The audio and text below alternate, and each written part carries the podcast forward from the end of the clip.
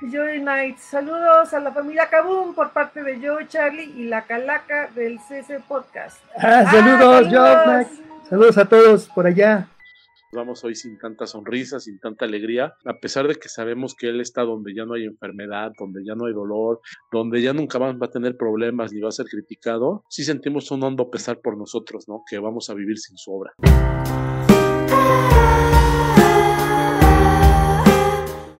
Y comenzamos con el episodio 72 del CC Podcast. Y estamos Joe del invierno, Charlie Visión y la calaca Sputnik. Y como cada semana, pues vamos a comenzar mandando saludos a todos nuestros amigos que nos escuchan en nuestras diversas plataformas, ya sea en YouTube, en, en Facebook, los que nos escuchan en las plataformas de audio como iVoox, Spotify, iTunes y todas las demás que ya no me acuerdo que son tantas. Igual también a todos nuestros amigos en Comentemos Comics, el mejor grupo para hablar de cómics en todo Facebook. Saludos a nuestro amigo el administrador David, saludos a, a Quetza, a Carlos Roldán, también a, Uriel, a Chinaski, que también ya nos prometió saludos en su podcast de Marvel Legends, y a toda la gente que nos escucha. Charlie, saludos esta semana. Charlie. Ya le cortó la transmisión Wanda. ya regresé. Es por la, por la, el sacrilegio que dije. Por tal motivo me retracto. Ya no soy Charlie Visión. ¿Ahora quién vas a ser? No, pues voy a ser otro personaje. Yo creo que voy a ser el Charlie Guardián. saludos para Lai Rico. Saludos para Fernando González Aguirre.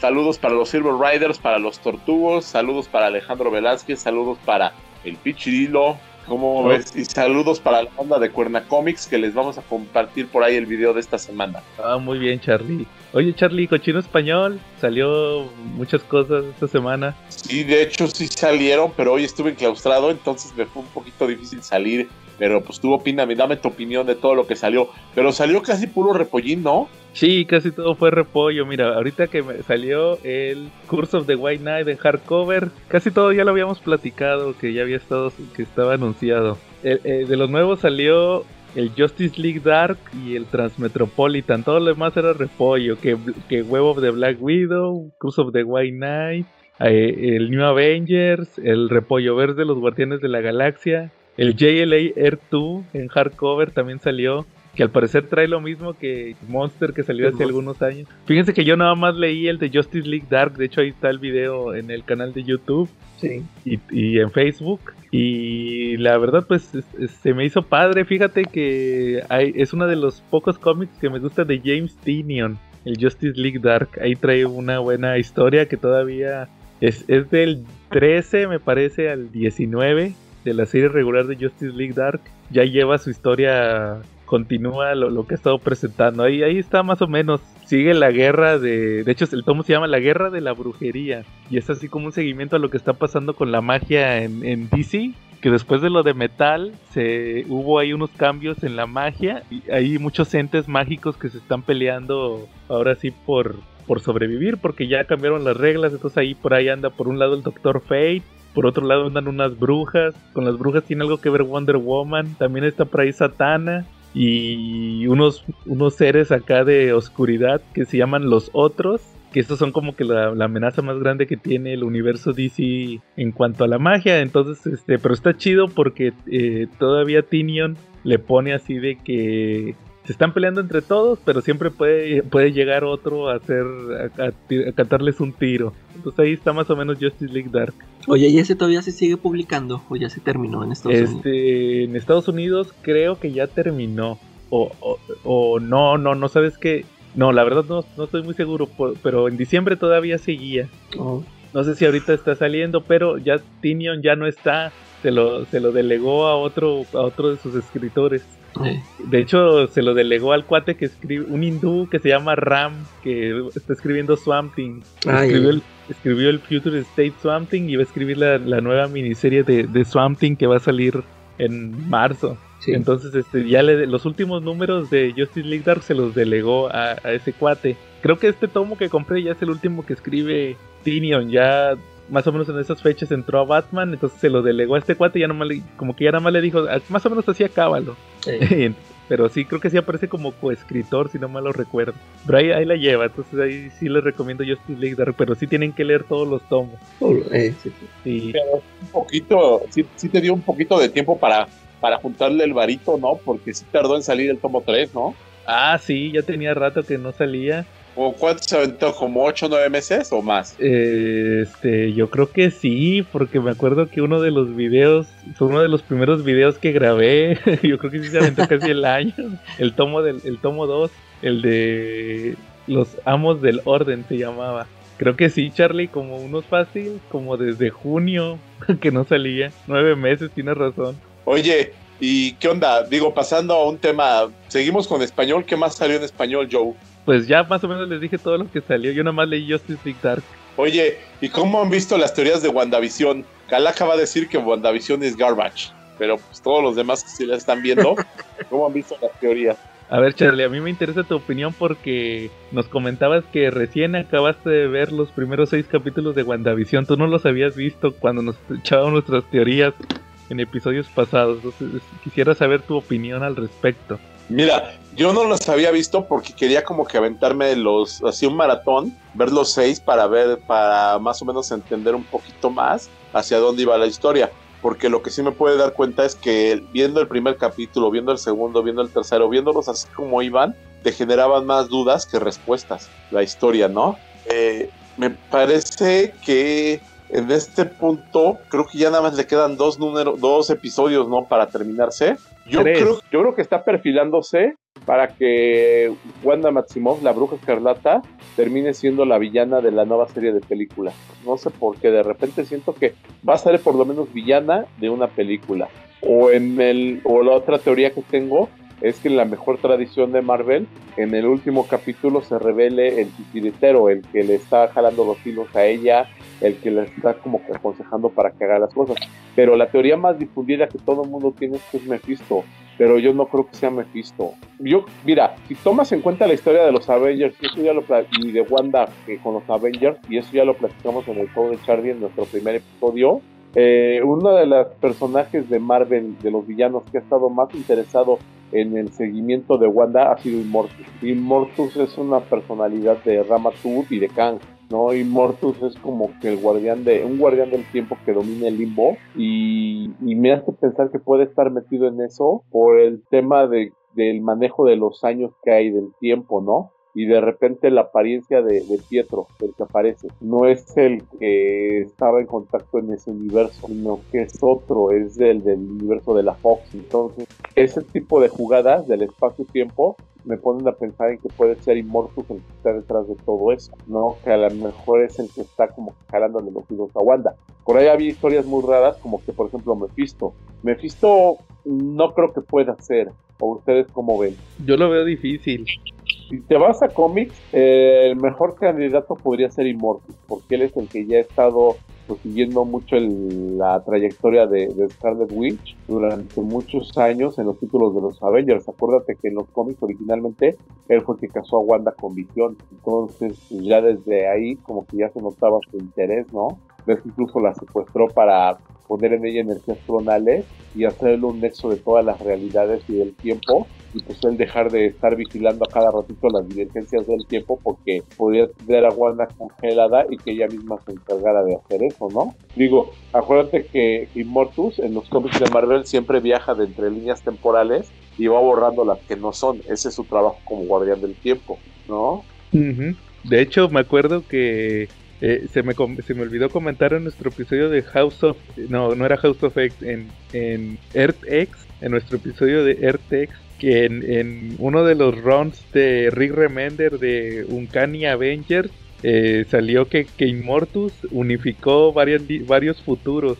Estaba ese de Iron Man 2020, estaba el de RTX eh, y al parecer desaparecieron todos, todos esos futuros alternativos. O en aquel entonces fue por ahí de 2012, 2013, que eran los futuros este, que podían suceder. También el de Days of Future Past, eran ahí varios. Y ahí, ahí mencionaron lo de RTX, lo que, justamente lo que mencionas de que Immortus eh, revisa las líneas temporales. Entonces yo creo que Mira, yo veo difícil que sea Immortus, no, no imposible, pero yo, yo voy por la teoría de que la villana es Agnes. ¿Tú qué opinas, Calaca? Yo, Yo como yo no conozco mucho de los Avengers, yo nada más este, yo por ahí leí en una página que sigo que se supone que ya, ya dijeron quién es, bueno, que ellos ya saben, no, no sé cómo tienen acceso a ellos, y que se supone que ya lo dijeron ahí en, un, en, en este último episodio, ya lo dijeron ahí, o sea que nomás hay que ponerle atención a los diálogos, pero este, como les digo, yo, yo ni conozco ese personaje. Este, y, pero, y yo digo que sí se va a acabar así como tú habías dicho, yo, que al final este, va a aparecer el Doctor Strange para amarrarlo ahí con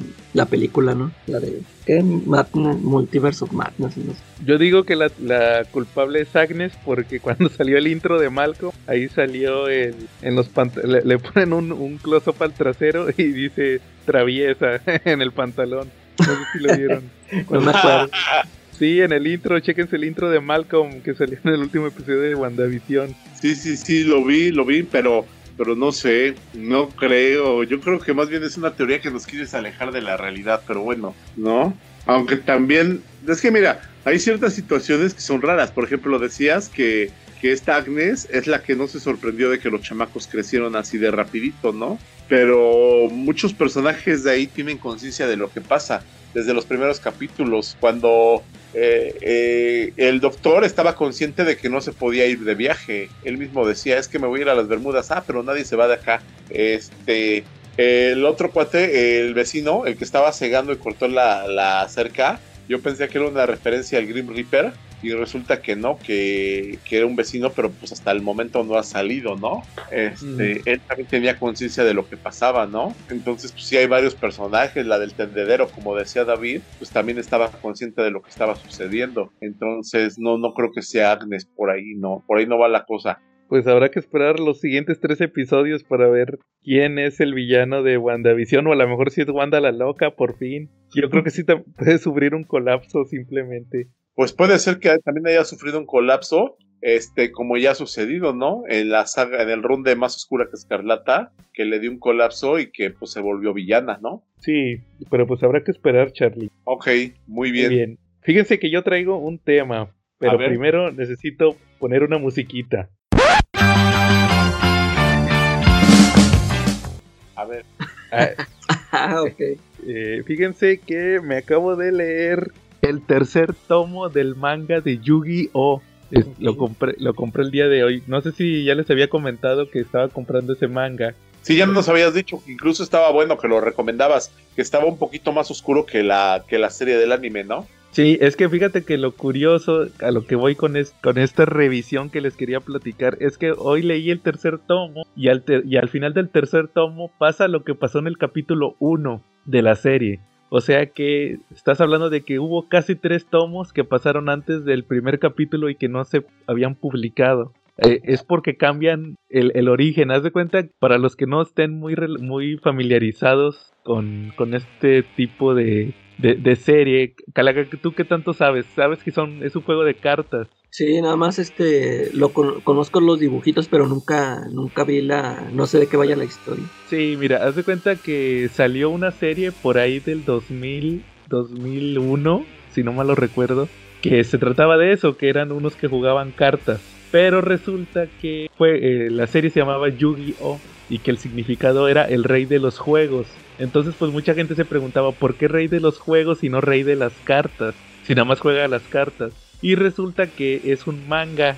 Cuando publican esta serie, originalmente no se trataba de las cartas, eran juegos, eran podía ser cualquier cosa. Se cuenta que la historia se trata de un chavito que se llama Yugi, que resulta que se encuentra un rompecabezas. Entonces él lo arma y es una pirámide. Haz de cuenta que es una pirámide así desarmada en piezas como de rompecabezas. Y resulta que cuando lo arma se le mete un espíritu. Ya resulta que eso, pasa también en la, en la serie que son puras cartas. Pero en la historia original que salió en el manga resulta que no nada más son cartas, también juega, puede jugar cualquier cosa. O sea, el chiste es que, por ejemplo, llega el, el abusivo de la escuela y le dice, pues mira, vamos a jugar un juego. Este, tenemos que agarrar, eh, haz cuenta que tratar de agarrar unos billetes de la mesa, pero cuando tú trates de agarrar el billete, yo te, yo voy a agarrar este cuchillo y te, te puedo eh, clavar el cuchillo para evitar que agarren los, los, billetes. Entonces gana el, que agarre más dinero. Y, y hace cuenta que así era el chiste. El chiste era que, el, que al chavito se le metía el chamuco y se ponía a, castigar bullies y todo eso usando juegos, siempre eran mecánicas así como de juegos muy simples. Sí. Entonces, pero, pues, pero ahí menciona el, el escritor que en un capítulo se le ocurrió meter lo de las cartas. Hay un capítulo donde juega con otro personaje a las cartas y que los lectores le empezaron a decir, oye, fíjate que eso del juego de cartas está interesante, mételo más, mételo más. Entonces resulta que, que el cuate sigue explotando su concepto ese del- de los juegos de azar, podría decirse que eran como juegos de azar, siempre eran como apuestas, jueguitos así sencillos con dados y todo eso, pero que siempre le decían, oye, ya vuelve a meterlo del juego de cartas, entonces pues ahí él tuvo que cambiarlo y meter lo que se per- principalmente lo del juego de cartas. Y ya dejó de lado todo lo de los juegos así de azar y todo eso. Sí, sí. Podría decirse que ya nada más se enfocó en eso, en las cartas.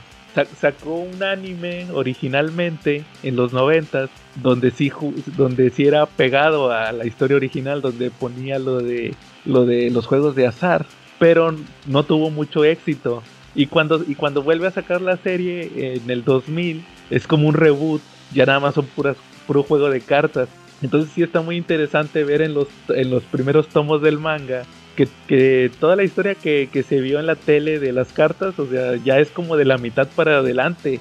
Todo Sí. el principio y la mitad es lo de lo de los juegos de azar y, y esas apuestillas que hacía para pues la temática, ¿verdad? De que podía que, que le ganaba a todos en cualquier juego. Entonces sí está muy interesante ahí ese manga. ¿Cómo ves, Charlie? Súper, la neta suena, suena chido, ¿no? Y sobre todo por las variaciones y la libertad de que no sean solamente las cartas, ¿no? Sí, ya después sacaron más, más caricaturas con otros protagonistas, pero todos son sobre cartas y ya se volvió muy comercial. Era como lo que les estaba platicando en el episodio pasado de lo de Pokémon, cuando Charlie sa- sacó el tema de que ya, ya siempre se trata la caricatura de estar sacando, promocionando los nuevos juegos. Acá es siempre estar promocionando las cartas nuevas. Entonces, eh, pues se me hizo interesante, ahí si lo pueden leer, chequenlo. Igual ahí subo una reseña, todos reseñando los tomos en, en video, entonces pues yo creo que en esta semana subo del tercer tomo. Muy bien. Ujú. Oigan, y hay un asunto que calienta, que ha provocado que todo el mundo se esté desgriñando en las redes y que todo el mundo se esté señalando. Este asunto tiene que ver con Disney, tiene que ver con el universo de Star Wars y tiene que ver con una jo- con la ultraderecha y tiene que ver con una jovenzuela que se llama Cara. ¿Cuál es su postura de ustedes? A ver si no, no, no entramos en un conflicto y nos censuran también el CC Podcast. Cara Sorel.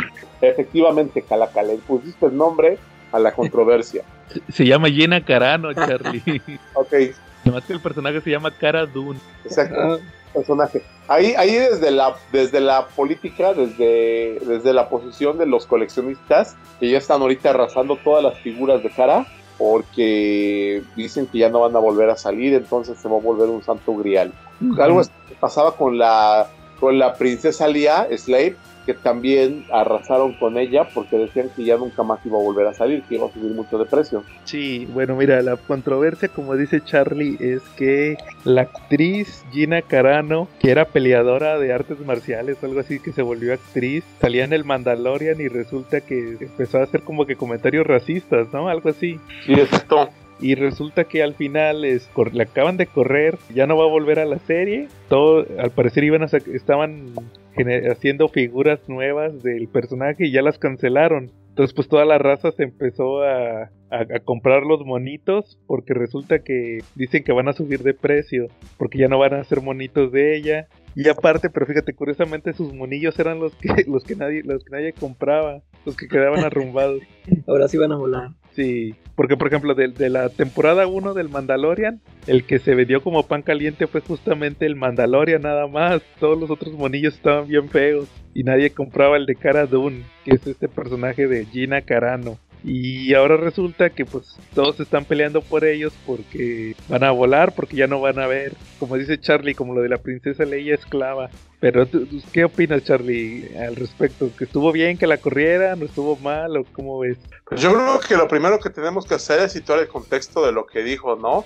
Ella hablaba acerca de, acerca de la situación de los judíos en la Segunda Guerra Mundial, ¿no? Y hablaba de una situación en la que antes de que los soldados nazis capturaran a los judíos y los persiguieran y los encerraran en campos de concentración, que primero tuvo que haber una serie de, de eventos para legitimizar eso. Y eso constituía en hacer que la, que la misma gente, que los mismos ciudadanos que no eran judíos persiguieran y rechazaran a los judíos para que luego así los alemanes tuvieran los nazis, porque no siquiera son los alemanes, los nazis eran los que tuvieran la tuvieran la, la afluencia, la, la anuencia para poder, para poder encarcelarlos. Esta situación no es nueva porque ya incluso la habíamos visto en películas y Bella, ¿no? No sé si se acuerdan que, que los protagonistas de La vida es bella son judíos y que ellos tienen un derecho y que antes de, la situación con los nazis, ya, ya en la película se retrata cómo había lugares donde no permitían el acceso a los judíos, ¿no? Entonces ese ella sacó, muy amarrado, perdón, con temas de Trump, ¿no? Porque ella es de, de extrema derecha, se sabe que es trumpista, este, y también por ahí le están pegando, ¿no? Sí, pues es que también, también como que atacó a un partido político, entonces pues todos, todos lo están tachando de pro-Trump, pro-Trump, entonces pues por eso están ahí pegando a, a, esta actriz, pero pues yo creo que también como que Disney se está lavando las manos, ¿no? Sí, yo siento que lo que pasa es que Disney está tomando una decisión desde mi punto de vista de mercadotecnia, no una decisión de negocio. No es tanto una posición ética, sino un manejo de negocio, porque porque se está evitando un conflicto, se está evitando una demanda, está ganando posibles consumidores eh, con, el, con la situación del despido de ella, ¿no? Digo, es una pena que de repente no, que de repente estemos en una época en que sea pues bastante más juzgada la, la posición política o las ideas que si bien son importantes, eh, no reflejan el trabajo de una persona, ¿no? Y yo creo que lo verdaderamente importante pues debería ser el trabajo de una persona. Digo, ya en la, en la época de la Segunda Guerra Mundial vimos cómo la carrera de Errol Flynn, bueno, no lo vimos, lo vieron nuestros abuelos, cómo la carrera de Errol Flynn pues se fue a picada porque pues el, el, actor tenía pues a bien tener, tener simpatía con los nazis, entonces pues a raíz de eso se volvió la bestia negra de Hollywood y dejaron de grabar películas con él, ¿no? Pero yo creo que, que en el caso de, de, gente que es del espectáculo, pues lo que más importa pues son sus declaraciones, ¿no? No, no importan sus declaraciones, perdón, lo que más importa es su trabajo, ¿no? Aunque también les hace falta como que un manejo de imagen, ¿no? Sí, pero pues como quiera, pues yo creo que, como dice, se quieren lavar las manos, ¿o cómo ves? Pues sí, y aunque hay cosas que por elemental inteligencia o sentido común uno no comentaría, ¿no? Digo, digo, los que los que me conocen de tiempo atrás saben que pues yo trabajé mucho tiempo en restaurantes, este como 24 años de la vida y pues yo nunca te voy a soltar un comentario de que hay este pues, los platos o algo así o algo que tenga que ver con higiene o que pueda mermar la confianza de, un consumidor en un producto, ¿no? O sea, son cosas que simplemente por ética, ni como broma mencionas, ¿no? Por ética laboral, ¿no? No por ética laboral, por lo menos por elemental sentido común y elemental inteligencia. O sea, a lo mejor y no todo el mundo te va a conocer como para saber que tienes el humor bien negro y bien ácido y que lo que estás diciendo es broma. Hay gente que sí puede pensar que es totalmente en serio y es cuando te satanizan, ¿no? O como el médico que también de repente en algún momento pues dio una receta para provocarle una trombosis al presidente eh, posiblemente y muy probablemente no esté dentro de su corazón o dentro de, su, dentro de sus facultades mentales el poder ocasionar eso, pero ese humor y ese chiste negro pues le terminó causando problemas, ¿no? Entonces, pues, igual y de repente pues, les está pasando lo mismo a los actores, ¿no? Que ya no tienen, ya no van a tener tanta libertad de expresión para poder, para poder dar su verdadero sentir sobre algo, porque van a estar preocupados porque les cancelen contratos, ¿no? Pero también eso de repente nos puede llevar a una sociedad así como como las que vemos en Un Mundo Feliz de Aldous Huxley, ¿no? Como la que vemos de en 1984 de George Orwell, ¿no? Donde ya están totalmente restringidas todas las libertades y donde la posición de toda la humanidad siempre es unilateral. Si no dices lo que, lo, lo que el común de la gente quiere escuchar, vas a ser silenciado. Sí, es lo malo de las redes sociales. Fíjate que así le pasó también, pero también hay que tomar en cuenta que a veces como que le exageran porque así le pasó al actor, a un actor de Flash. Había un actor en la serie de Flash que le hacía de Elongated Man. Ajá. De Ralph Digby. Y fíjate, apenas estaban eh, desarrollando el, eh, la historia de Sue Digby. Apenas acababa de salir. Y resulta que a este cuate le sacaron unos, unos eh, tweets racistas que se aventó como hace 6 o 7 años. O sea, él, él tenía como dos temporadas que acababa de entrar. O sea, tenía dos años que acababa de entrar a la serie, pero le sacaron unos de hace 6 o 7 años y lo corrieron. Ya se hizo la gente o la ofendida. Sí. Igual también a James Gunn, ya ves que él también pasó lo mismo. sí. Pero con Gina Carano, con esta actriz, pues eso lo está diciendo ahorita, no es de tiempo atrás. Eso sí ya pasó ahorita, entonces pues como que también ella tiene que pensarle, como dice Charlie, que si dices lo que piensas o, o, así, pues te van a correr, así que como se, tendría que pensar más que qué le conviene, expresar lo que ella espera o, o esperarse a que termine de grabar o a ver qué, ¿verdad? Sí. Bueno, muy bien, Charlie. ¿Algo más de ese tema, Charlie? Pues parafraseando y ya para, para, terminar, pues tengo dos reflexiones. La primera, pues habla un poquito sobre el sentido de la libertad del Capitán América, que va a ser muy importante en el capítulo de hoy. Eh, él dice que, que no, y él siempre citaba una frase de otro norteamericano muy, muy famoso. Pero él decía, puede que no esté muy de acuerdo con lo que tú digas, pero voy a hacer hasta lo imposible porque tú también tengas derecho a decir. Órale y habla sobre las virtudes de la, de la libertad de expresión, ¿no? Si tú te pones a pensar, pues es una, una frase que, que te implica lo que, lo que verdaderamente es libertad, ¿no? Sí. Por eso respeta mi opinión de WandaVision, Charlie. sí, exacto, ¿no? Exacto. Esta frase es, es curioso porque muchos se lo, se lo atribuyen a Voltaire, pero no fue de Voltaire. Entonces, pues ahí podríamos instalar una, una, una, una trivia de este podcast y que nos pongan en los comentarios quién fue el que dijo esa frase, ¿no? ¿Cómo ves? La, la respuesta, hasta la pueden googlear, ¿no? Y la van a encontrar y la verdad la respuesta los va a sorprender gratamente porque tengo entendido que siquiera fue un hombre el que la dijo, fue una mujer y quién sabe cómo terminó esa frase siendo, siendo recurrente en algunos episodios del Capitán América. Y pues la segunda reflexión es de si de repente la gente ya no va a ser libre de poder decir lo que quiere, todos vamos a tener que tener una personalidad como la Calaca, que nadie conoce su nombre real y todo el mundo sabe que es la Calaca solamente. Muy bien, Charlie. Tener libertad para decir lo que quieres. Pues sí, eso ya existe ahorita en el Facebook. ¿Mandé? Ya existe eso.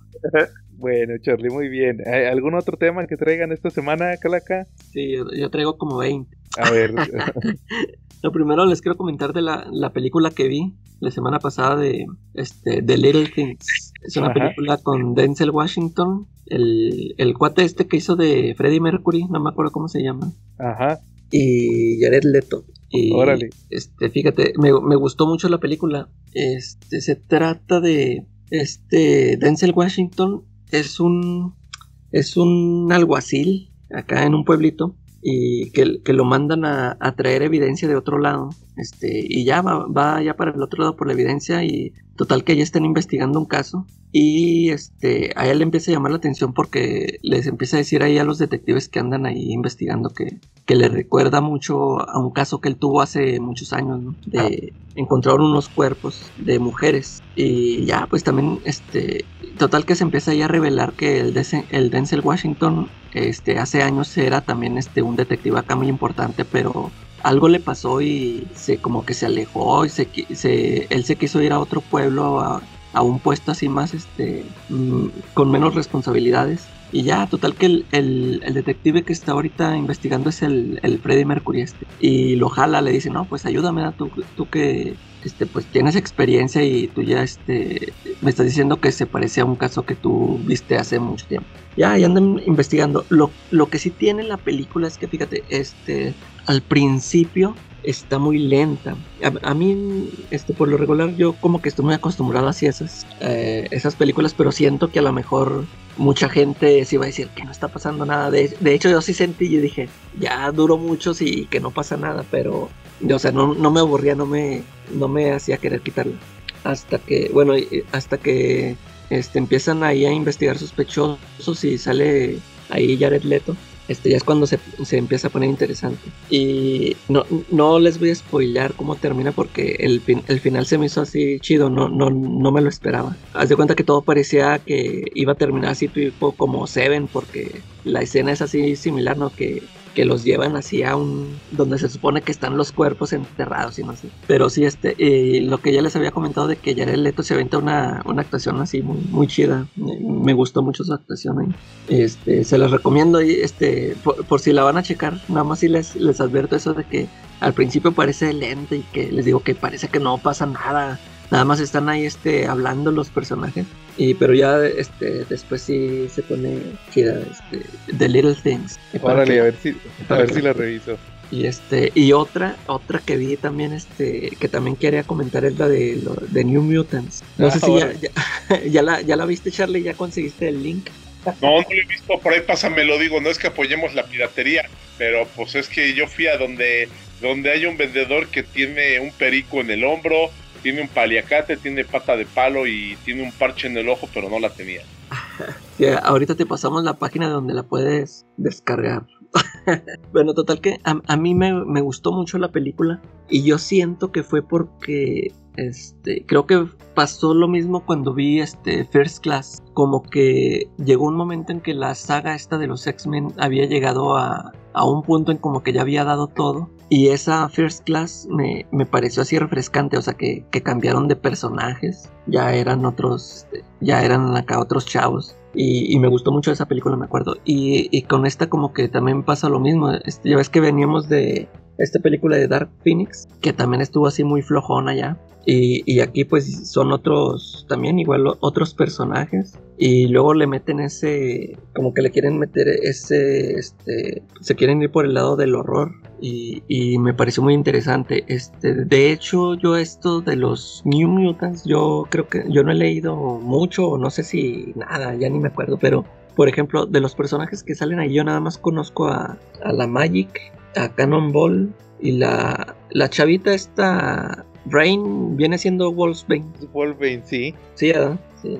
Y, y ya, porque al- este, este tipo de el que se prendía de fuego, ¿quién es? ¿Quién, resulta, quién viene siendo? Es Sunspot. Ah, Sunspot, ok. es que yo, yo nunca. A Sunspot sí me acuerdo que haber- haberlo escuchado, pero el nombre ese, su nombre real, no. Yo ni lo reconocía. Yo decía, pues, ¿quién será este? No sé. Ajá. Y la chavita, esta, Dani, Dani Moonstar, creo, Moon, ¿qué? Sí, Moonstar. Moonstar, este, pues yo ni la conocía. No sé si este es la del cómic este del Demon Beer. Yo ni Sí, la leí. esa. Sí, yo como no lo he leído, ese, pues no sé si nada más haya aparecido ahí o qué onda. Yo no Es que es un mutante bien raro. Es como Wanda, que no sabe definir sus poderes.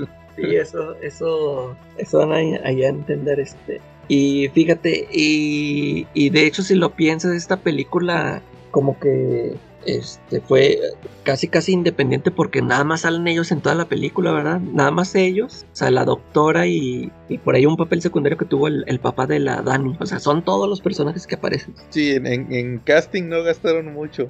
Sí, ándale. Y, pero te digo, sí se me hizo muy entretenida, muy... Y luego pues el, el, el premio esto de ver a Anya Taylor Joy, o no sé. me, me gustó mucho el, el detalle este de Lockheed, Era lo que te iba a decir. que, que, es- que era un títere, me gustó mucho eso. Y este, lo- los efectos se me hicieron bien, nada más con excepción, creo que cuando sale el oso, hay, un- hay una escena donde está la chavita esta de frente y ahí sí se ve ahí como que piratón. Pero este, el oso ahí cuando anda con los ojos rojos sí me gusta cómo se ve y las figuras estas que, que atormentaban a la Magic también se me hicieron chido.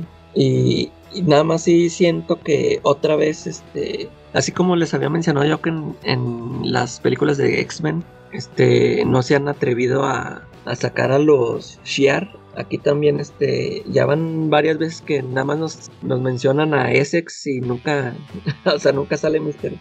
Era Y saldrá.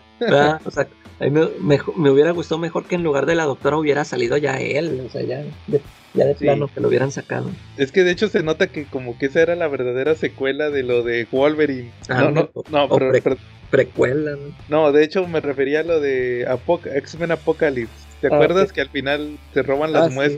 Eh, sí. Como que por ahí iba la tirada, que iba a ser este New Mutants, pero luego como que reciclaron la trama para la de The Wolverine. Digo, Sí. perdón, la de la de La qué? de- Logan. Logan. La de Logan. Entonces, este, sí, más o menos como que por ahí, por ahí iba la tirada. Y, y ya ahorita viéndola como película independiente, ya que no hay nada que perder, pues sí, es muy rescatable. La verdad sí me... A, a mí sí me gustó New Mutant, sí está padre. Oye, ¿y esa sí se estrenó en cines? Sí, pero nadie, pues, nadie la fue a ver, creo. ¿Ya, ya fue en tiempos de pandemia o antes? No, fue en tiempos de... Fue en septiembre.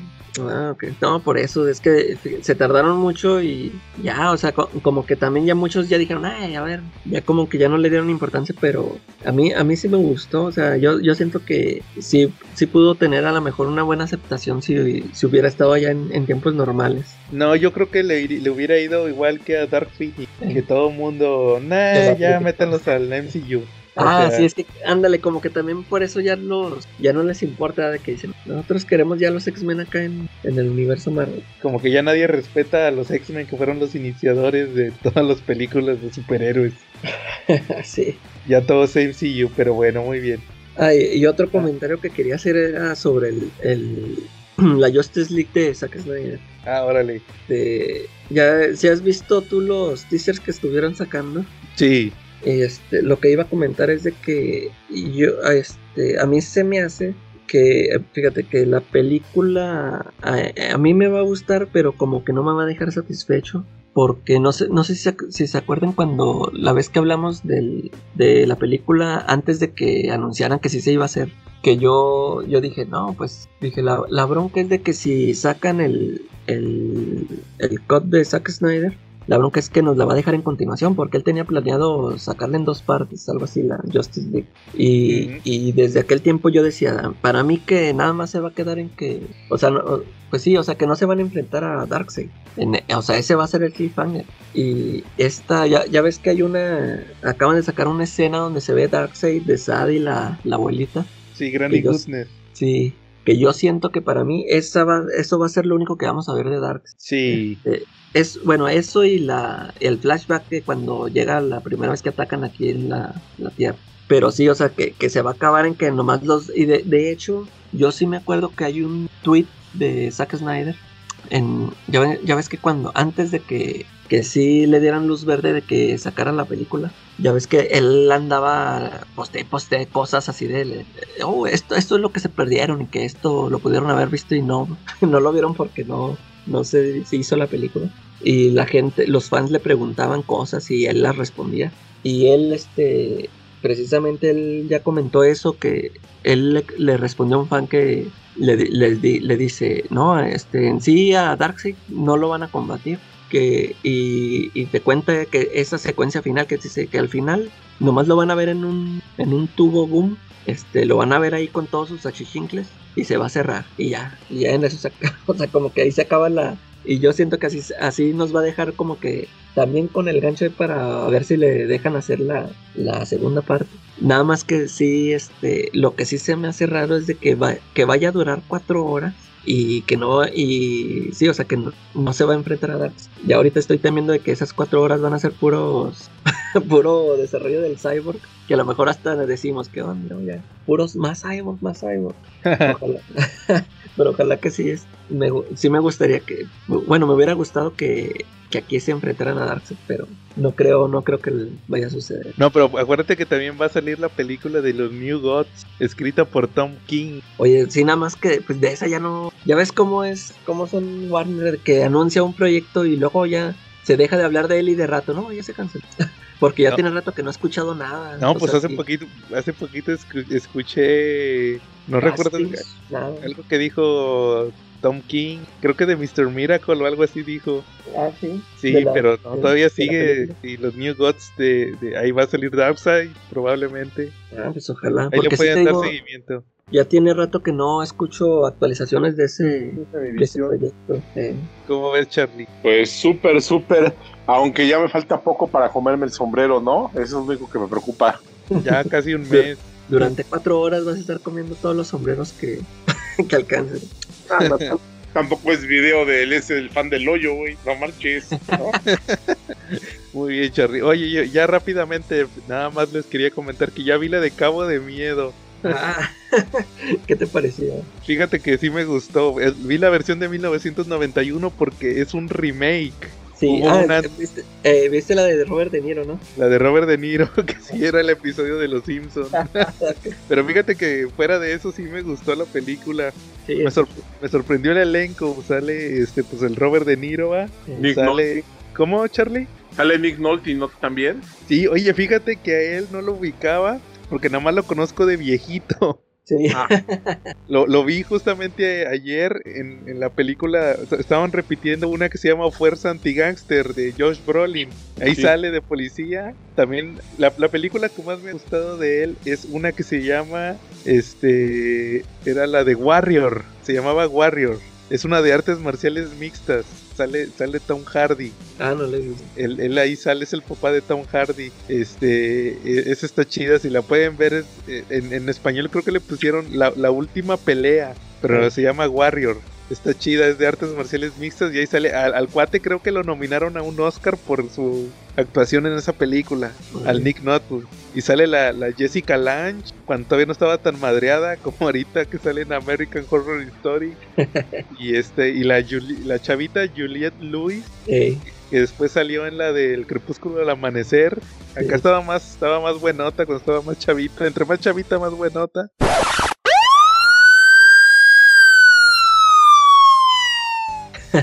Y ahorita que ya tiene como 40 años, todavía está muy bien. Sí, salió en una serie de que salía en Fox hace poquito, hace unos dos o tres años. Ahí todavía aguanta. Pero sí, recomiendo. Ah, y, y nomás como dato curioso, el mismo día que vi la de Cabo de Miedo, que es de Scorsese, eh, vi la de Goodfellas, también de Scorsese, la de Buenos Muchachos, eh, que es de mafiosos. Ya ves que el Scorsese nomás sabe hacer películas de mafiosos. Y esa la grabó al mismo tiempo. Salió en el, y esa la vi en la tele, salió, salió el mismo día que vi la de Cabo de Miedo. Y esa película la grabó Scorsese el mismo, el mismo año, en el 91. Y, y hasta se como que usó a los mismos actores. De repente, de repente salen unos, una, una chavita que sale en Cabo de Miedo, que era amante del Nick. Sí. Sale también en la de Goodfellas. como que decía, "Eh, tú vete para, lo- vete para el otro set a grabar la de Goodfellas. Y luego, vente para acá a grabar la de Cabo de Miedo. sí, eso estuvo curioso, fíjate. O sea, ahí si, le- si la- si no las han visto, ahí chequenlas. sí, sí, muy buena. Bueno, ¿y algún otro tema o pasamos al tema principal de una vez? Vamos, vamos. ¿Cómo ves, Charlie? Vamos. Bueno, entonces, eh, pues esta semana salió en la tómbola El Soldado del Invierno. Uno de mis... Ese tema era mío. Capitán América, El Soldado del Invierno de Ed Brubaker. ¿Qué, ¿Cómo se enteraron ustedes de esa historia del Soldado del Invierno? Ah, mira, yo, yo, yo quiero hacerle esta otra pregunta primero. A ver, dale. Ah, que ante- antes de que leyeran ustedes el Winter Soldier, ¿qué tanto sabían o qué tanto habían leído de Bucky? Este, yo lo conocía por, por, pues prácticamente por los cómics de Stan Lee de cuando regresa. Mira, yo nada más había leído el Capitán América número uno Sí. y ahí sale Bucky ya por default. Pero luego de ahí me había leído los de cuando regresa el Capitán América. Y ahí nada más te dicen, oye, estabas congelado y ya platica el Capitán América pues lo que pasó, ¿va? Que, que Zemo causó una explosión y que ahí se murió Bucky. O sea, yo, yo siempre lo conocí como el compañero muerto. Eh, pero Tú- y lo, es que fíjate, yo yo lo que re- yo también lo que recuerdo, sí recuerdo que era el, el sidekick del Capitán América. Y pero pues sí yo lo yo siempre lo tenía en mente como como un Robin, este, pues el chavito que está ahí ayudándole al capitán, pero como que el que era también siempre la víctima, que el capitán siempre lo andaba rescatando, o sea, pues era un chavito, sí, pues, o sea, muy jovencillo. Sí. Y, y, y ya después, este, me sorprendió, y bueno, ya después de esto del Winter Soldier, cuando pasaban los flashbacks, eh, y que lo mostraban que siempre fue un cabrón, ¿no? O sea, no sé es si eso fue un retcon, o por eso les preguntaba yo, no sé, o sea, si- o si en las este, historias clásicas sí lo mostraban que era fregón, o... Te digo, yo, yo, en- yo lo tenían de recuerdo, era de que era un el sidekick, este, pues el que siempre, el que se supone que le está ayudando al Capitán América, pero el Capitán América siempre lo rescataba. Y a mí me, ya después me sacó de onda que lo veía yo, este, en flashbacks, este, que a todos lo recordaban de que no, este, era, era buenote para los fregazos y todo. Es que ese es un punto muy importante que vamos a discutir ahorita. A Nada más, nada más primero, Charlie, Charlie, ¿tú cómo conociste a Bucky o, o lo que pregunta la calaca? Al Buki lo conocí cuando sacó su canción de, de Cell. y sentadas, todo el mundo la bailaba.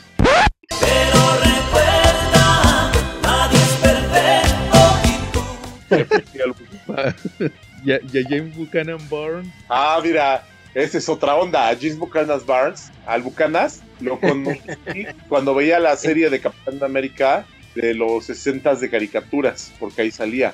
Pero sí es un caso bien curioso el que comentaba la calaca, porque ahí tenemos una personalidad retconeada. Mira, dentro del repollo verso apenas sacaron un tomo del Capitán América. Si todavía no lo compran, pues ahí vamos a. Cómprenlo con el Marshall, diríjanse ahorita, acabando el episodio, al grupo saludos de al Papu. y vean el papu, posiblemente él todavía lo tenga y se los pueda vender. Vale. Entonces ahí tiene una personalidad donde sí es bueno para los golpes, pero no tiene la personalidad tan abiertamente desparpajada que tiene pues en lo, por ejemplo, cuando compras el Capitán América White o cuando compras el Soldado de Invierno, pues tiene una personalidad muy diferente a la de los cómics que vienen ahí en el, tomo del Repollo Verse. Entonces, pues sí tenemos una personalidad reconeada, porque en, en un principio Bucky sí era bueno para los putazos, pero no tenía, no era tan abierto, no era tan abierto, no era como este Bucky que hasta sabía hablarle a las mujeres, que yo creo que fumaba, tomaba y creo que lo hacía mejor que el capitán, que era más grande que él. Sí, sí, sí. Mira, mira, ahora sí respondiendo a tu pregunta, yo creo que es muy importante mencionar que el Soldado del Invierno es el volumen 4 del Capitán América escrito por Ed Brubaker, que llegó a, a escribirlo por ahí de 2004 después de haber estado en DC. Él era escritor de DC, se aventó Batman, se aventó Catwoman. De hecho, él diseñó junto con Darwin Cook el traje de, de Catwoman, este, el, el que trae de. donde trae los gogles, donde ya es más como de ladrona, ya no es como que traje así de. de de, de látex, ¿va? ya es más así como de piel y trae los gogles, el que todo el mundo le conoce ahorita Catwoman. Eh, de ahí se va Marvel y se avienta el Capitán América con Steve Epting. Que de hecho, fíjate, a mí no me gustaba tanto el, el- el look que con, con Steve Epting porque no me gustaba cómo se veía el traje del Capitán América. Como que yo estaba muy acostumbrado a que el traje se viera así como que colorido, ¿va? Así Sí. como puro spandex. Y, y ahí se ve, lo hacen muy realista. O sea, es el traje clásico, pero muy realista tiene como que escamas y todo eso. Y, y, y fíjate, el, el- para los que no han leído El Soldado del Invierno, pues es el es un retcon, podría decirse, es una versión más realista que se avienta Ed Brubaker. No sé cómo, de hecho era lo que te iba a comentar Calaca, porque pasa justamente después de Avengers Disassemble, de hecho ahí lo mencionan. Entonces, como que todos los títulos de Marvel, de los Avengers, como que ahí sufren consecuencias. También el Extremis, que platiqué la semana pasada de Iron Man, también pasa después de Disassemble. Y también le trae consecuencias a Iron Man. Y aquí en el Capitán América también dice por ahí Red Skull, que Capitán, ya sé que que lo que te pasó con los Avengers, entonces pues estoy planeando mi venganza contra ti. Y, y, pues es una versión que podría decirse, no sé cómo, qué opinen ustedes, que unifica muchos mitos del Capitán América, principalmente tres mitos. El primero es el cubo cósmico, el segundo es todas las versiones que ha habido de Capitán América y el tercero es Bucky. Todas esos se unifican en una historia. A mí, a mí me gustó mucho eso de que eh, Brubaker le da como que una versión más realista, más at- aterrizada tipo Ultimates al Capitán América de la continuidad principal. Y, y aparte como que trata de unificar toda su mitología. No sé cómo lo vieron en, ese momento cuando lo leyeron. Sí, o sea, es una historia de espionaje y conspiraciones muy, muy bien escritas y este...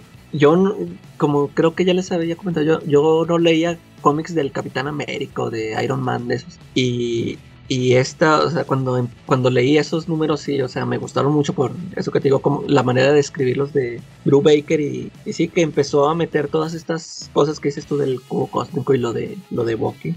Este, sí, se- me, me gustó mucho. ¿Cómo ves tú, Charlie? Pues tienes toda la razón. A mí me gustó mucho la parte donde, donde unificaron lo del cubo cósmico, ¿no? Yo creo que el cubo cósmico va bien, va bien ligado como una de las armas principales y favoritas del Red Skull, ¿no? Siempre lo anda perdiendo y recuperando, pero sí tienes toda la razón, ¿no? Eh, fíjate que en las primeras páginas del tomo me gustó muchísimo cuando tenían ahí como tipo Capitán América o como tipo Weapon X al, al soldado de invierno, pero no se veía que era, ¿no? Ujú.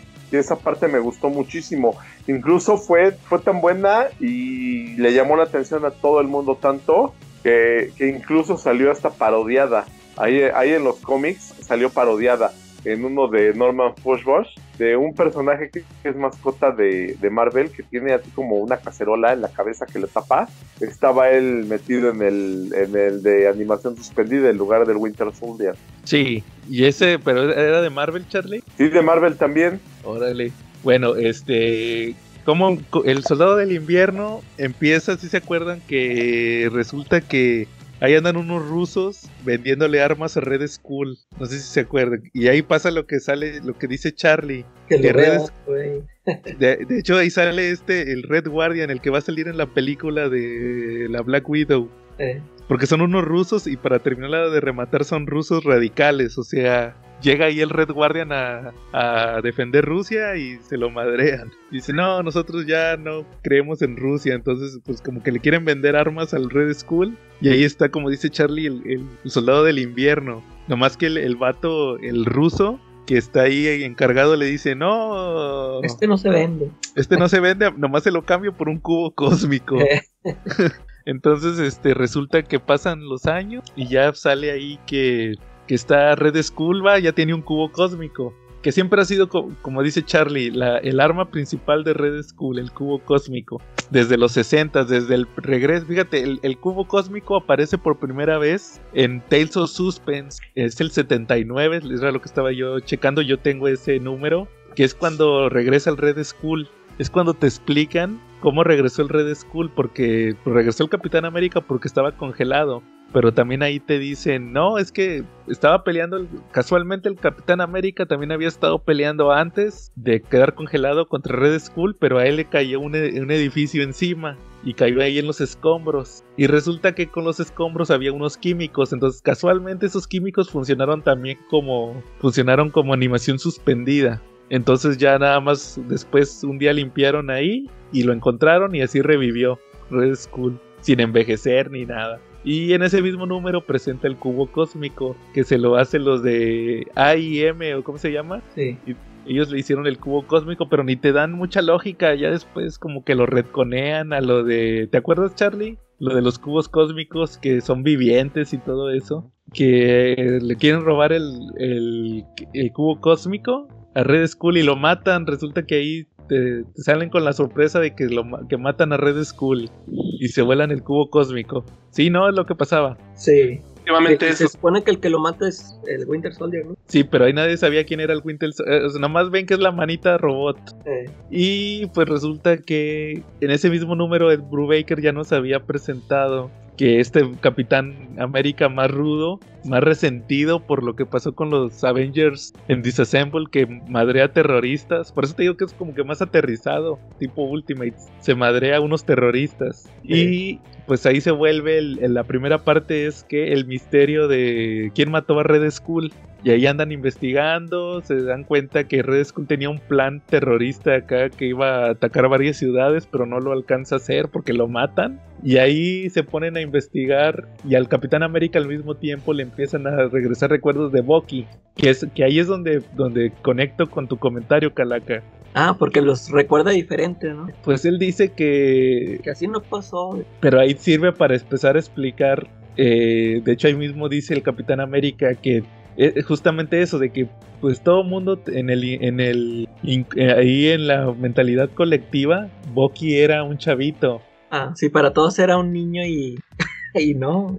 y no era un chavo de 16 años. De hecho, por ahí hacen mucho hincapié en que nada más era como 4 o 5 años menor al Capitán América. Eh, y que era bueno para los madrazos, que él era un asesino, o sea, él, Eh. él, él era su- él tenía que hacer lo que el Capitán América no podía hacer públicamente. Él sí podía torturar, asesinar, a matar a sangre fría, todo eso lo podía hacer él, pero el Capitán América no podía hacerlo públicamente. Entonces, sí, o sea, ahí fue como el primer retcon que se avienta Brubaker, donde, donde, donde pasa a Bucky más, más especializado. Ya no lo hace un chavito así como Robin, que de hecho, como dices, es que él lo habían presentado como un niño, y acá no era un niño, era un chavo.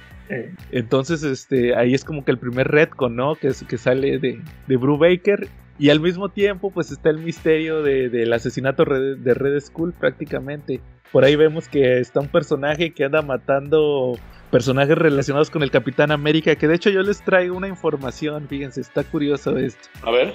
Eh, que también es otro retcon que se avienta Brubaker. Bueno, específicamente no lo hace Brubaker, pero como que él termina de armar la línea del tiempo. En, los 60 cuando Stan Lee eh, regresa al Capitán América, pues ahí el Capitán América dice que estuvo congelado antes de que terminara la guerra. Pero pues hubo cómics de Capitán América después de la guerra y en los 50 hubo cómics del Capitán América.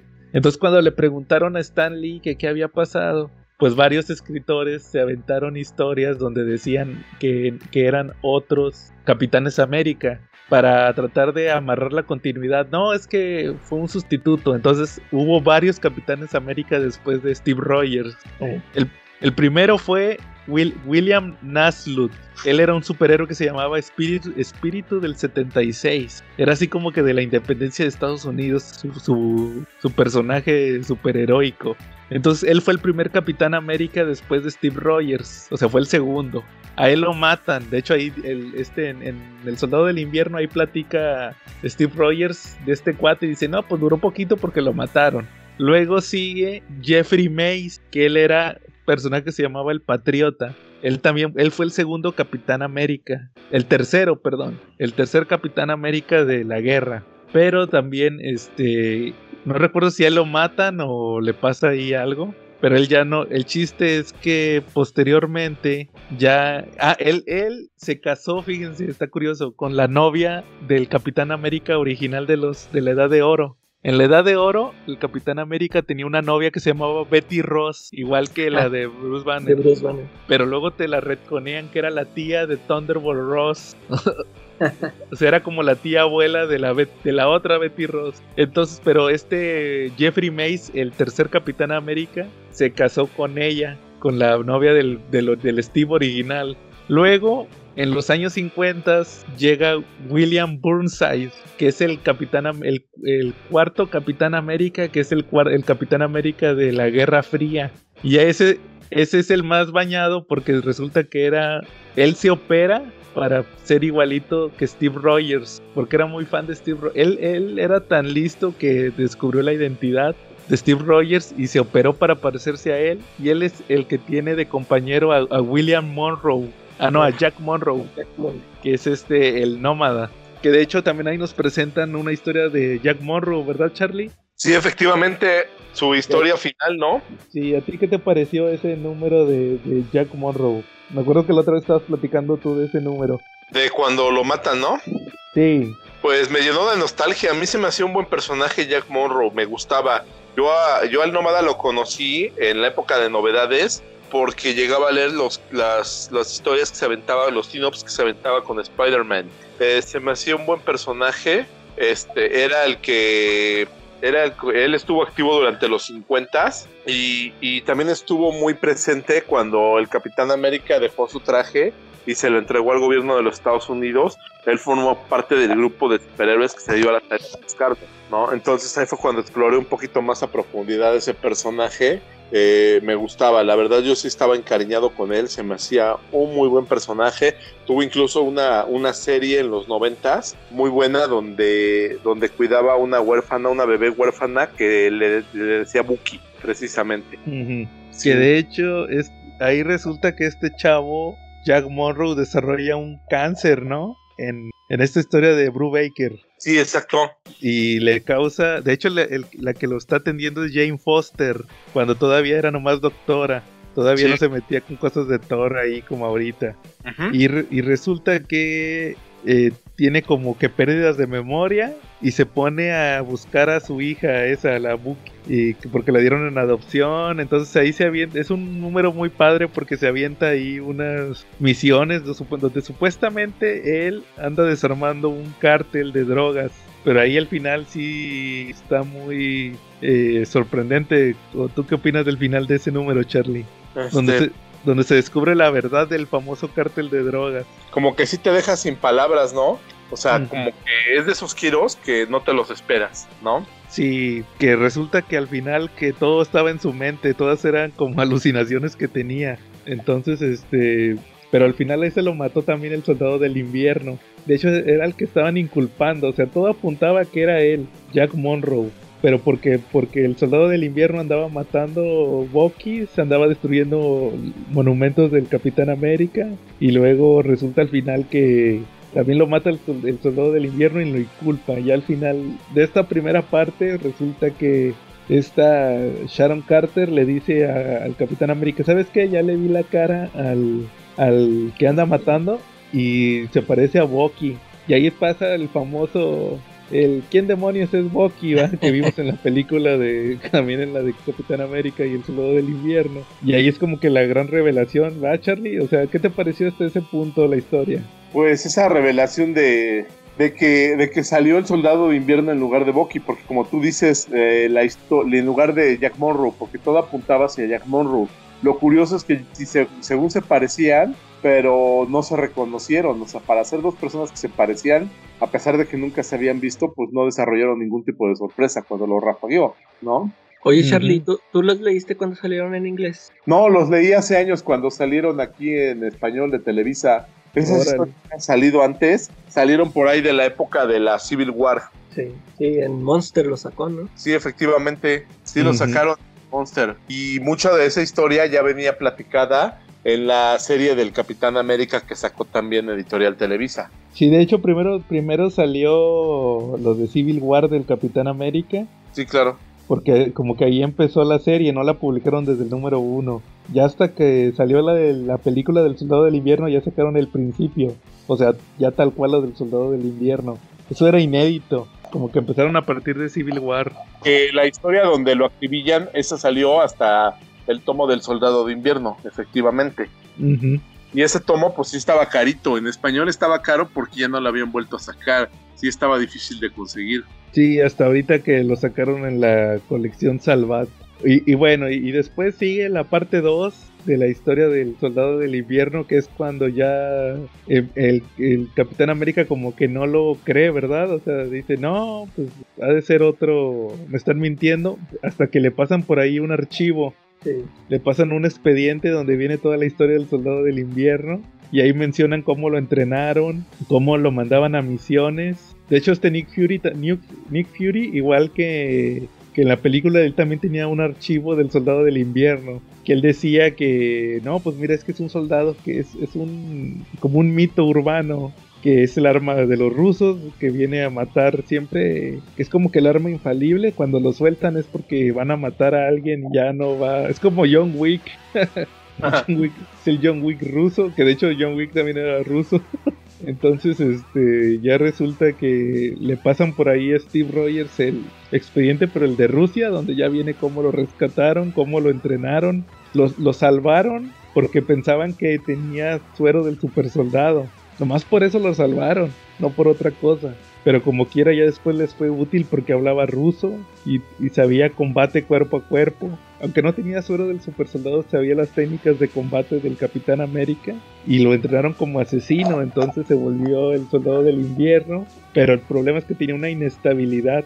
Entre más lo, usa- entre más lo usaran, más problemas les traía, ¿no? O sea, como que su, les empezaba como que le empezaba a regresar la memoria o como que su memoria se trataba de curar y se les, se les iba, por ahí se les perdió una vez el, el soldado del invierno y ya mejor no lo sacaban tan seguido y ahí es cuando ya viene como que la pelea final, ¿no? Que es cuando resulta que este tipo, ya ahí como que se descubre que los rusos fueron los que mataron a Red Skull para quedarse con el cubo cósmico y luego ya después de eso le como que el ruso que tenía el cubo como que le empieza a dudar porque se da cuenta como que se obsesiona, como que el cubo lo controla de repente y se lo da al soldado del invierno, el soldado del invierno lo guarda en una base, llega el Capitán América al final ya de la, del cómic y se madrean y al final Steve le usa el cubo para que regrese la memoria y luego Bucky se lo quita y lo usa para para, para escapar, ¿verdad? Porque como que se dio cuenta de... Todo lo que hizo. Sí, o sea, recobró la memoria y se dio cuenta de todo lo que le pasó. De que fue un asesino muchos años y ahí se queda, ahí termina el Soldado del Invierno, que fueron 13 números, del número 1 al número 14, pero el 10 no cuenta porque ese fue tie de House of... ¿De qué? De House of M. Ah, de House of M. Eh. ¿Y ese también viene ahí en la colección? No, ese no, ese se lo brincan. ¿Y ya lo checaste? Sí, ya lo chequé. Sí está interesante, ¿no? Sí está interesante. Sí, es la historia del Capitán América viejo este, en House of M. Pero como que no tiene nada que ver con el, Soldado del Invierno. Eh. Sí, yo creo que está bien que se lo brinquen. Sí. Entonces, eh, y pues después de ahí, este, ¿hasta cuándo vuelve a aparecer? O yo, yo me acuerdo, yo de después de eso ya, ya no lo volvió a ver hasta lo de la muerte del Capitán América. No sé si volvió a aparecer antes. Pues yo creo que sí, o ¿Tú, Charlie, te acuerdas? Según yo, sale hasta la muerte del Capitán América. Bucky. Bueno, de hecho, de hecho él estuvo muy reconeado. Eh, fíjate que dentro de esta continuidad estuvo saliendo en números, pero, pero salía en flashbacks. Por ejemplo, salió cuidando a Wolverine cuando era Arma X, cuando era operativo de, de Canadá. De repente salía que había misiones en las que aparentemente Wolverine no debía de haber regresado con vida, pero que tenía su ángel de la guarda cuidándolo porque le convenía de alguna manera a los planes de la agenda donde él trabajaba, ¿no? También, también de repente estuvo muy activo ahí con la, con la, con la viuda, estuvo en su entrenamiento. Eh, dentro de la continuidad riconeada, pues sale que también él tuvo que ver con, con, su, con su entrenamiento de ella. Y a aparecer nuevamente durante la Civil War. Durante la Civil War también estuvo pues bastante activo Ahí lo veíamos, pues lo vimos en unos números con los Young Avengers. Salió con ellos en, en esos números. ¿Cómo ves? De la Civil War. De hecho, también, este, nada más haciendo un pequeño paréntesis. Eh, ya lo había comentado, creo que alguna vez también. La hija de Hank Pym, la nueva Wasp, la que sale ahorita, Nadia, o cómo se llama. Nadia. Ella menciona también que cuando la tenían los rusos a ella y a su mamá, sí. por ahí andaba también el soldado del invierno. Ella también le tocó, igual que a Black Widow, ahí también le tocó conocerlo cuando andaba ahí todo robotizado. Entonces sí, como dices, salió en muchas, en muchas series. Pues era como que la novedad en ese entonces, el que regresara el soldado del invierno, ¿no? Y, como, y sí, según, según yo, hasta Civil War vuelve a salir ya cuando se muere Steve Rogers. Que de hecho de ahí, se, de ahí justamente se avientan como unos 10 números o algo así, que es lo que culmina cuando ya se pone el traje Bucky y ya se vuelve el nuevo Capitán América. Sí. Y, y por ejemplo, fíjate, está curioso platicar esto para abrir controversia, aprovechando que estamos hablando del Soldado del Invierno. ¿Sí se acuerdan que en aquel entonces también regresó Jason Todd sí. Fue las mismas fechas. Que regresa el Bucky muerto, regresa el Robin muerto como villano. Nada más que el Jason sí se quedó de villano más rato. Y luego también se muere, se muere el Capitán América, se muere Batman. Batman. también. Nada más que acá no quisieron poner a Jason Todd como Batman. no, pero pusieron a Dick. A Dick. o sea, sí, y entonces, este, es que el problema es que acuérdate que, que Bucky en teoría sí se arrepiente. Y Jason no, Jason seguía siendo villano. Eh, acuérdate que hasta poquito antes de Nuevo 52, en lo de Morrison, ahí salía todavía Jason de villano. De villano, sí. Sí, entonces este, hasta Nuevo 52 ya lo volvieron antihéroe. Estaba más chido de villano, ah, pero quién sabe, porque ya no lo quisieron tener así. Pero sí, o sea, y de hecho el Brubaker todavía lo tuvo una serie regular del Soldado del Invierno. Ese ya no lo leí yo, pero como que sí quiso explotar al máximo al personaje. Sí. ¿A, ustedes se les hace una buena adaptación la película hablando de, eso? No, no, no, no este, desde el punto de vista de que si es la mejor película de Marvel. Eso no estamos discutiéndolo ahorita es si, se les hace una buena adaptación del Soldado del Invierno, del cómic a la película. Sí, sí me gustó. Yo creo que sí puede ser una buena adaptación porque es ligera, pero tiene el sabor del personaje y puede influir a que cualquiera que no lea cómics y la, y la vea se sienta un poquito motivado a ver la historia y no va a encontrar una figura muy radicalmente diferente a lo que está viendo en la película. Lo va a encontrar con más profundidad, pero no radicalmente diferente. Entonces sí se me hace una buena adaptación. Sí, a mí también, este, como dice Charlie, aunque no este, no no esté tan elaborado como en los cómics, porque pues en los cómics tuvieron muchos números para hacerlo, para desarrollarlo, pero sí, sí me gustó a mí también cómo lo, cómo lo adaptaron, nada más lo, lo único que no me, lo único que no me gustó es que no se haya quedado él como Capitán América, que le haya dado al final el escudo al, al Falcón. al, al, Falcón, Jorge al Falcón. Yo soy Jorge Falcón, venga familia, reír es mi profesión. Soy un comediante, artista, cantante, si solo consigo hacerme tu amigo, yo soy como soy. Jojo, Jorge Falcón. No, de hecho, pues por eso van a tener su serie cada... cada Pero pues, eh, fíjate, la otra vez está comentando que vi, vi el tráiler de la serie esa y como que igual me sigue sin llamar la atención porque como que no veo que lo vayan a convertir a él en Capitán América. Como que siempre he visto como, como que quieren poner al, al, al Falcon este a que él le siga. ¿no? A mí me hubiera gustado verlo a él como Capitán América. A Bucky. A Bucky. Pues es que ya ves que le lloró tanto, le lloró y le lloró y le lloró y al final no lo hizo Capitán América. Pues de hecho, fíjate que yo creo que la serie va a ser más enfocada en en combatir. Dicen, dicen que el villano va a ser el Flag Smasher. No sé si lo ubican. Tú, Charlie, a Flag Smasher si lo ubicas, ¿va? Sí, como no, es un personaje muy recurrente en la época de Mark Ruffalo de Capitán América de los noventas. Era, era un personaje que, que, ostentaba una filosofía anti, antipatriota y no creía en el nacionalismo. Entonces tenía por ahí su grupo terrorista que se dedicaba pues, a eso. Oye, Charlie, ¿cuál era la traducción que le ponían en novedades al Flag Smasher? El antipatriota. No era el sin bandera. Algo así. No, era el antipatriota. Yo sabía que le llamaban como el antipatriota. Órale. Eso sería en España, ¿no, Joe? Algo así. Probablemente. Oye, y también va a salir Semo en, la sí, serie. Sí, Semo sí. Es que Semo es el villano que están explotando. O sea, es como que, el, que todos dicen, es que es Semo, ¿va? Es que es Mephisto. no, ahí sale Semo, pero dicen que Semo no es el principal. Que el principal es el Flag Smasher. Que como dice Charlie, es un, es un terrorista que tipo así radical que, que quiere destruir. Eh, es como un tipo ve de venganza, algo así, va, que quiere destruir la sociedad. Por eso es Flag Smasher. Pero haz de cuenta que, que ya salieron las imágenes y, y, y nada que ver con el del cómic. O sea, lo simplifican mucho el traje ya se está quejando a la gente. Pero yo creo que se ve bien, porque como que, como que a un terrorista no le vas a andar dando un traje acá eh, de mallitas, ¿va? O sea, con una pura máscara. Y este. Y lo del. También está lo del, lo del US Agent, ¿va? Lo de John Walker. Ah, sí. Pero yo creo que va más, va más la tirada por el tema del Flag Smasher. Yo creo que es lo que va a salir en la serie. Lo del, o sea, eso de que el otro Capitán América que anda ahí es nomás como que para hacerle homenaje a los cómics, ¿va? Sí. Yo creo que ese, ese, ese, va a ser como, mira, vas a ver que ese va a ser como que el conflicto, el, el conflicto de Falcon es con el US Agent, porque acuérdate que Falcon pues es el que tiene el escudo. Sí. O sea, él se supone que es el heredero. No va a ver bien que llegue otro cuate a querer que a huevo sea el Capitán América.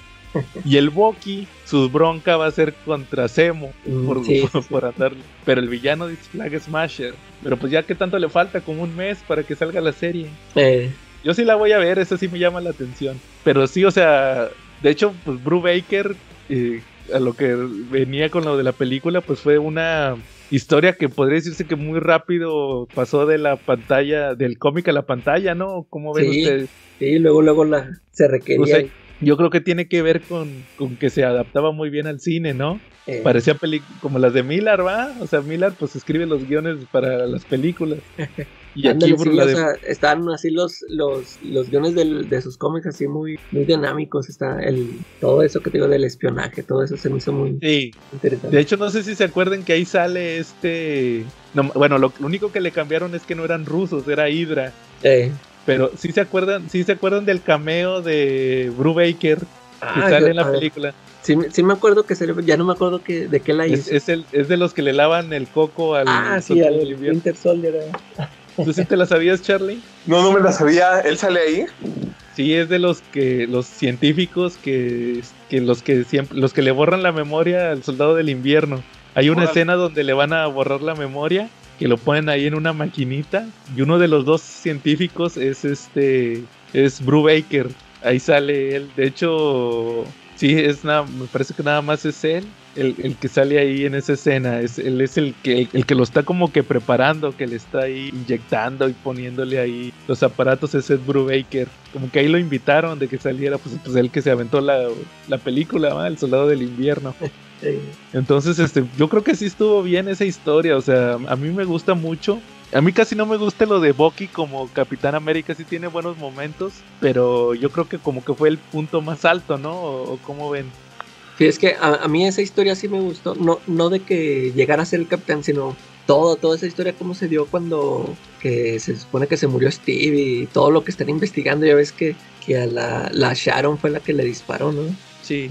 Y todo esto, todo lo que estaba planeando el Red Skull, me, me gustó cómo se fue desarrollando todo. ¿eh? Oigan, y Y por cierto, ah, ajá, Y se me hizo no, interesante ver al, al capitán igual otra vez con la pistola. Ah, sí. Oigan, y por ejemplo, ya ven que al, al ruso este resulta que al final que tenía la mente también de Red Skull. De Red Skull. eh. ¿Cómo fue eso? ¿Alguien sabe? No me acuerdo, este, que- no me acuerdo si lo explican cuando ya en los números de esos de la muerte del Capitán América, creo que ahí es donde lo explican, pero no me acuerdo la verdad. Y, y también, por ejemplo, Crossbone se, se roba a una chavita que resulta ser la hija La del hija. Red Skull. Eh, era Sin, ¿no? Se llamaba Sin. eh, Sí. Ya después a esa le, le hacen la, esa, ¿cómo se llama? El Red Deuce y se le hace la cara como el capitán, como el, el ah, Red Skull, ¿no? Eh, sí. Este sí me acuerdo, pero como que me acuerdo que esos dos personajes vuelven a salir en lo de Secret Empire. Sí. Cuando, cuando mata el Capitán América a Red Skull, este hace que esos dos le, le, le juren lealtad, el Sí. Sin y el Crossbow. Eso sí estuvo chido. Por ahí fue cuando salió por primera vez la chavita, ¿va? como que ya después la usa, sí me acuerdo porque sale en Fear Itself, Eh, ah, sí. pero, pero ahí como que fue el origen de, de la hija de Red Skull. ¿Cómo ven? Estuvo muy bueno. ¿Al- ¿Algo más? ¿O recuerden del soldado del invierno o algo que quieran decir? Pues que lean la historia, ¿no? Que no se queden nada más con lo que le platicamos nosotros, sino que lean la historia, que pues, hagan lo posible por ahorrarle, por ver qué hacen, que consigan los tomos y que los compren. La verdad vale la pena, es un buen thriller, se la van a pasar muy bien. Es como, es como una novela de, de, de- de espionaje, de suspenso. Es un buen thriller. Sí, este, y que también vean la película, pero como dice Charlie, el cómic está más chido. Sí, y les recomiendo que lean este, hasta todo eso de la lo que pasa después de la muerte del Capitán América, que a mí, a mí me, me parece que eh, fue, fue muy bueno ese, le dan como ya un cierre a todo lo de lo de Bucky, ya que se empieza ahí a, a, regresar aquí al, al mundo este, al nuevo, ya después de que le, le habían lavado el cerebro. Sí, de hecho, Brubaker, también lean más trabajos de Brubaker como los Secret Avengers, y ahí como más o menos como que le dio una continuidad. También se aventó la de Criminal, Calaca. Ah, sí. se aventó una serie que se llama Criminal, que la hacía en, en- en Marvel y luego la hizo en Image, que tiene buenas historias como la de The Last of the Innocents, que ya la platicamos varias veces. También su trabajo en Batman, que ahí fue cuando se empezó a hacerlo más policíaco en la de Gotham Central, que es de los Ah, me decía, polis. esa, esa serie sí me, me llama mucho la atención. También se aventó esa miniserie que tú platicabas, ¿no, Calaca? La de Gordon y Batman, ¿te acuerdas? Ah, es que Bullet Points, creo, ya ni me acuerdo cómo se llamaba. Y también se aventó. eh, ah, se me había olvidado uno bien importante: Immortal Iron Fist. Ah, de- sí, sí. Es Brubaker, Matt Fraction y, Da- y Dave- y David Aja. Ajá. Pero muchos como que le dan el crédito nada más a, a Matt Fraction. Pero también fue Brubaker. Por, de hecho, por eso, por eso la- la- le cambiaron a la mitad de la historia. O sea, acabaron su historia. Pero nomás duraron 17 números. Ya del 18 en adelante ya es otro equipo creativo. Porque dicen que se pelearon. Se pelearon Brubaker y, y Matt Fraction. Fraction. Entonces, este, también, ¿qué más? Se aventó ahorita la miniserie de Luisa Lane, ¿no? También Brubaker. No, ese, ese sí fue este. Ah, no, fue este, ¿cómo se llama? Este. Entonces, Rook. ah, Ah, Greg Ruca, va, pensaba que era Brubaker. Este, ¿Qué No, más? sí, ya, ya Brubaker ya se ha aventado puras historias de autor. De esas Sí, de que dices de Criminal y de. es- no, me, no me acuerdo cómo se llama la otra. Sí, pero. No, es este, ¿cómo se llama? Fatal. No. Sí, te- son puras así como de crimen, ¿no? Sí, puras de espías. Y también se aventó la de eh, el de la del Guasón, se aventó. Ah, cierto. Entonces ahí hay mucho material de Brubaker que pueden leer. Todo muy recomendado. Es como de Sí, esos muy escritores que tienen poco, poco mal, mal escrito, va, casi todo es bueno. Sí, sí. Y también Catwoman, se aventó Catwoman con este Darwin Cook, ese también está padre. Ahí por si, para que lo lean. Bueno, muy bien. eh, ya. Entonces, si no hay nada más, estuvimos Joe, Joe del invierno Charlie Red Guardian. Y la calaca es Sputnik. y nos vemos la próxima semana.